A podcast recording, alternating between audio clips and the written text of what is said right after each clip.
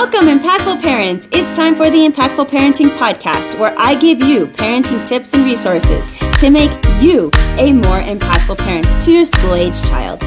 I am your host, Christina Campos.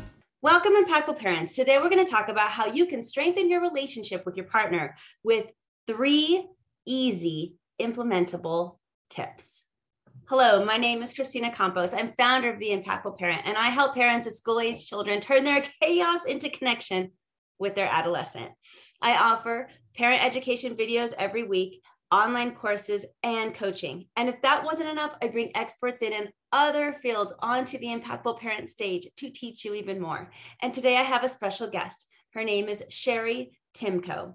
Sherry is a relationship coach who helps women deepen their connection with their current partner so that they can have a relationship that they longed for.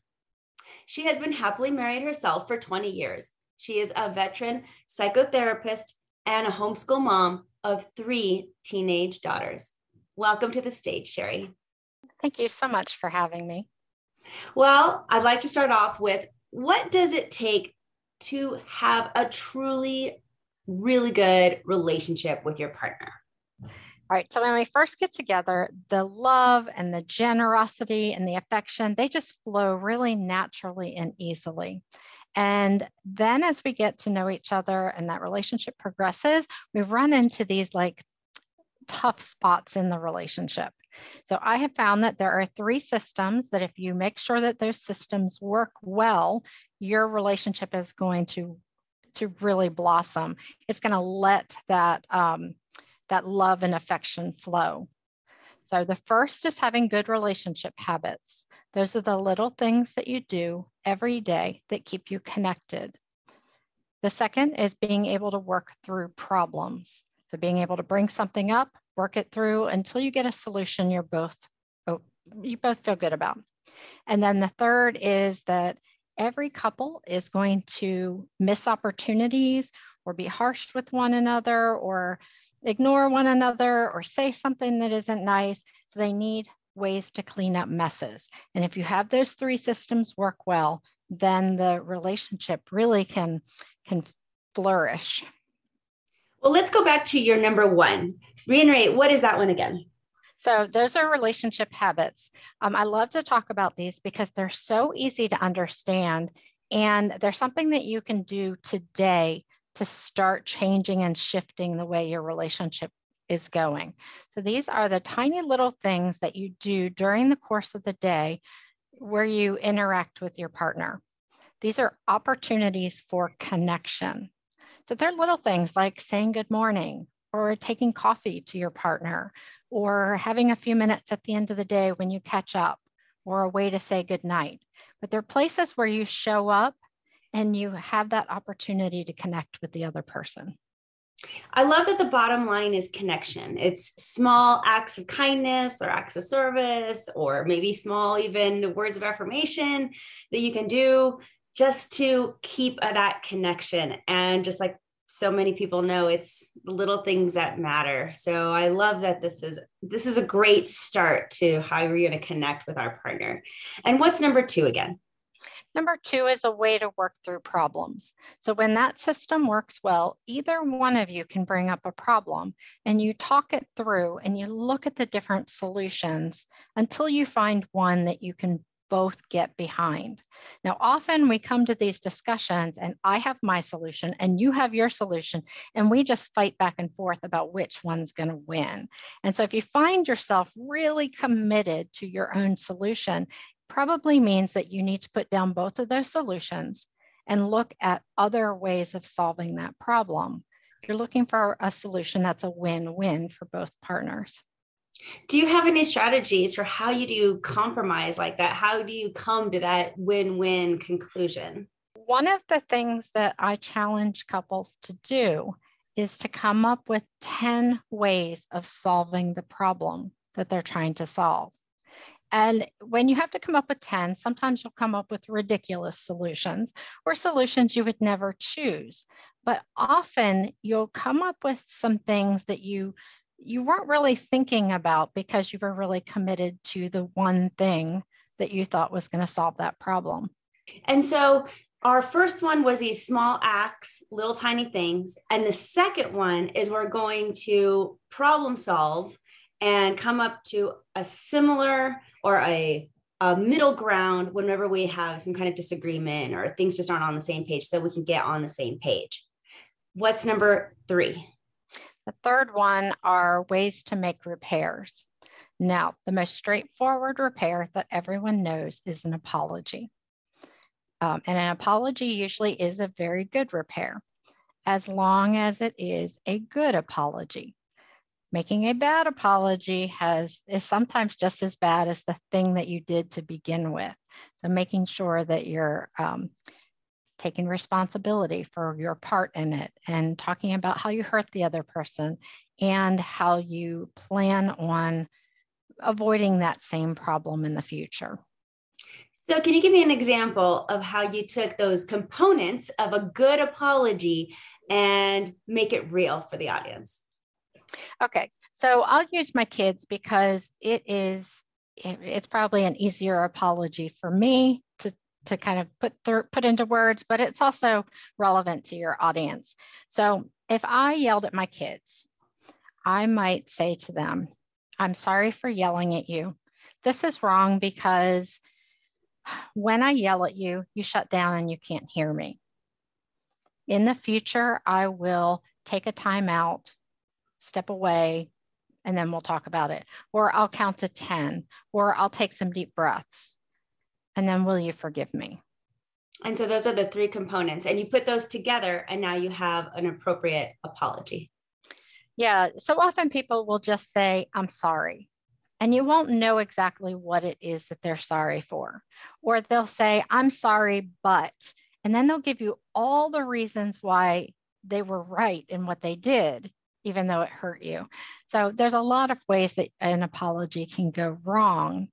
Uh, so making sure that you're calm enough and centered enough to have that apology, to give that apology, um, that's always important.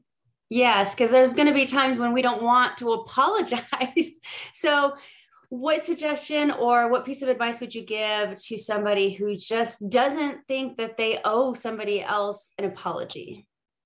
I find it easier to answer the question, what what did you contribute that you that went wrong or what do you wish that you had done differently?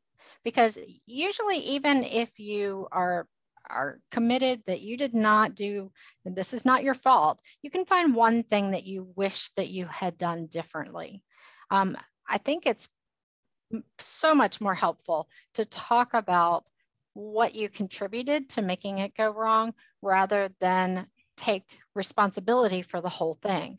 Because all of these situations involve two people and both people contribute something not necessarily make the whole thing go poorly.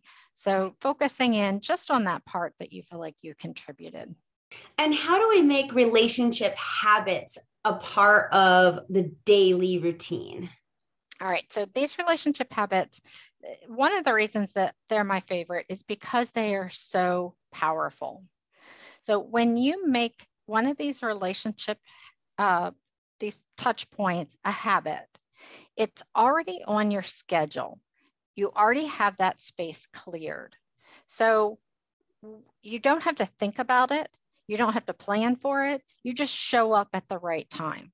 So when you're looking for how to set these up, most people already have one or two, sometimes a handful. And starting and seeing what you're already doing is really helpful. These also really apply with our kids. Having that perspective of we have these moments when we naturally connect and then making sure that they happen.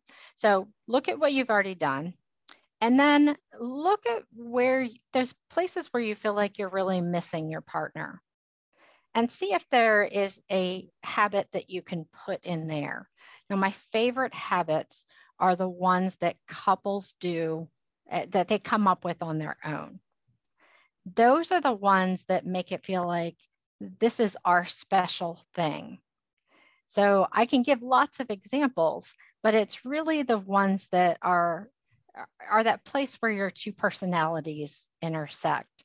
For instance, if you connect over humor, I've talked with couples and they send memes back and forth to each other or they share funny stories with one another. So it's just intentionally making sure that you do that thing that keeps you connected. And what about if your partner is just not into it? Could you do this by yourself? Yes, most of them. Now, there are some things that you do need your partner's permission for, but let's just say you want to start with something very small that is going to matter to you. And you say, you know what, when I wake up in the morning, I really want to have that moment of connection with my partner. So I am going to initiate saying good morning, maybe a question or two. How'd you sleep? How are you doing?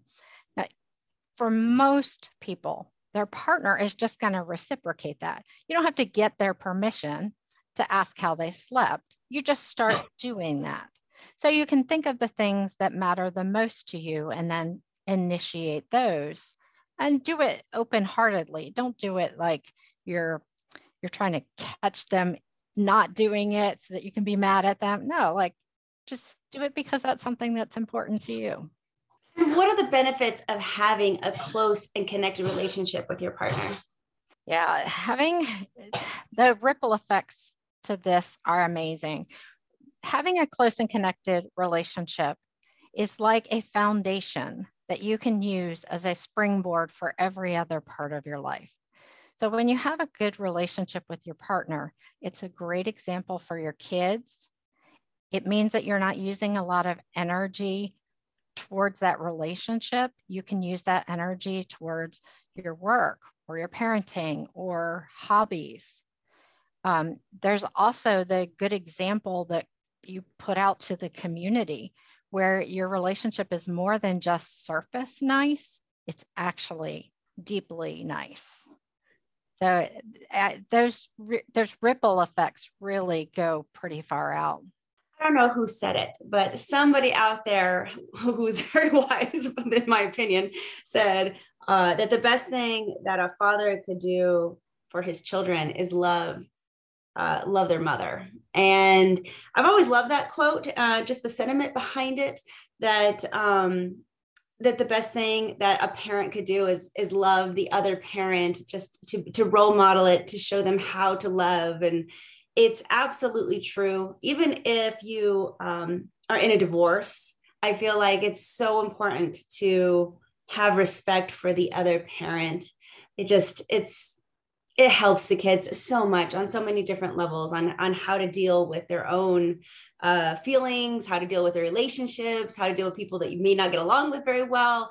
Uh, your kids are watching and they're role modeling, and if you can get that good relationship with your partner um, and use these three techniques that you're talking about, it's really going to speak leaps and bounds even down into your children. So it's it's exciting for me to have you on today. If people are listening to this and they're resonating, how do they get a hold of you? The best place to find me is to go to my website at sherrytimko.com.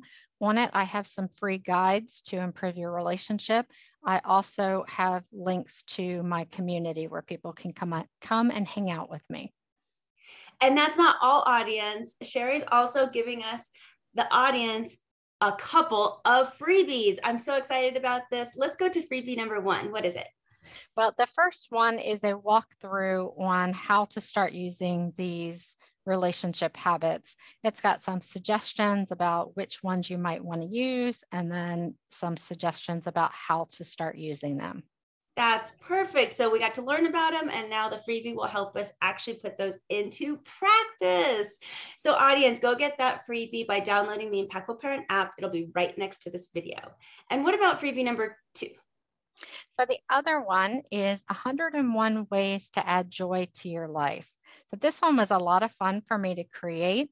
I wanted to come up with ways that you can sprinkle joyful activities in your busy schedule. And a lot of us don't have time to carve out that 10 or 30 minutes so that we can do something for ourselves. And I think there's a lot of fun things that you can do even as you're busy with other things. That's perfect. Thank you so much for that. So, audience, if you'd like to get the walkthrough freebie, you'll have that inside of the Impactful Parent app. It'll be right next to this video. And if you would like to get the the other freebie, say that which one it is again. 101 ways to add joy to your life. If you would like to get that freebie, where would we go? That's at my website. That's sherrytimko.com. Well, thank you for being on today, Sherry. I really appreciate it. Thank you so much for having me. And parents, if you would like to become a more impactful parent, check out all that my website has to offer. I have parenting courses, family coaching, a free downloadable app, and lots of resources. But until next time, you got this, parents. I'm just here to help. Thank you for listening today. Remember to subscribe and share this podcast with a friend. And don't forget, the Impactful Parenting Podcast is an extension of the Impactful Parent community. Go to the Impactful Parent website and download the free Impactful Parent app so you don't miss a parenting tip that can help you and your family. Thanks for listening today. So go to theimpactfulparent.com and see you next episode.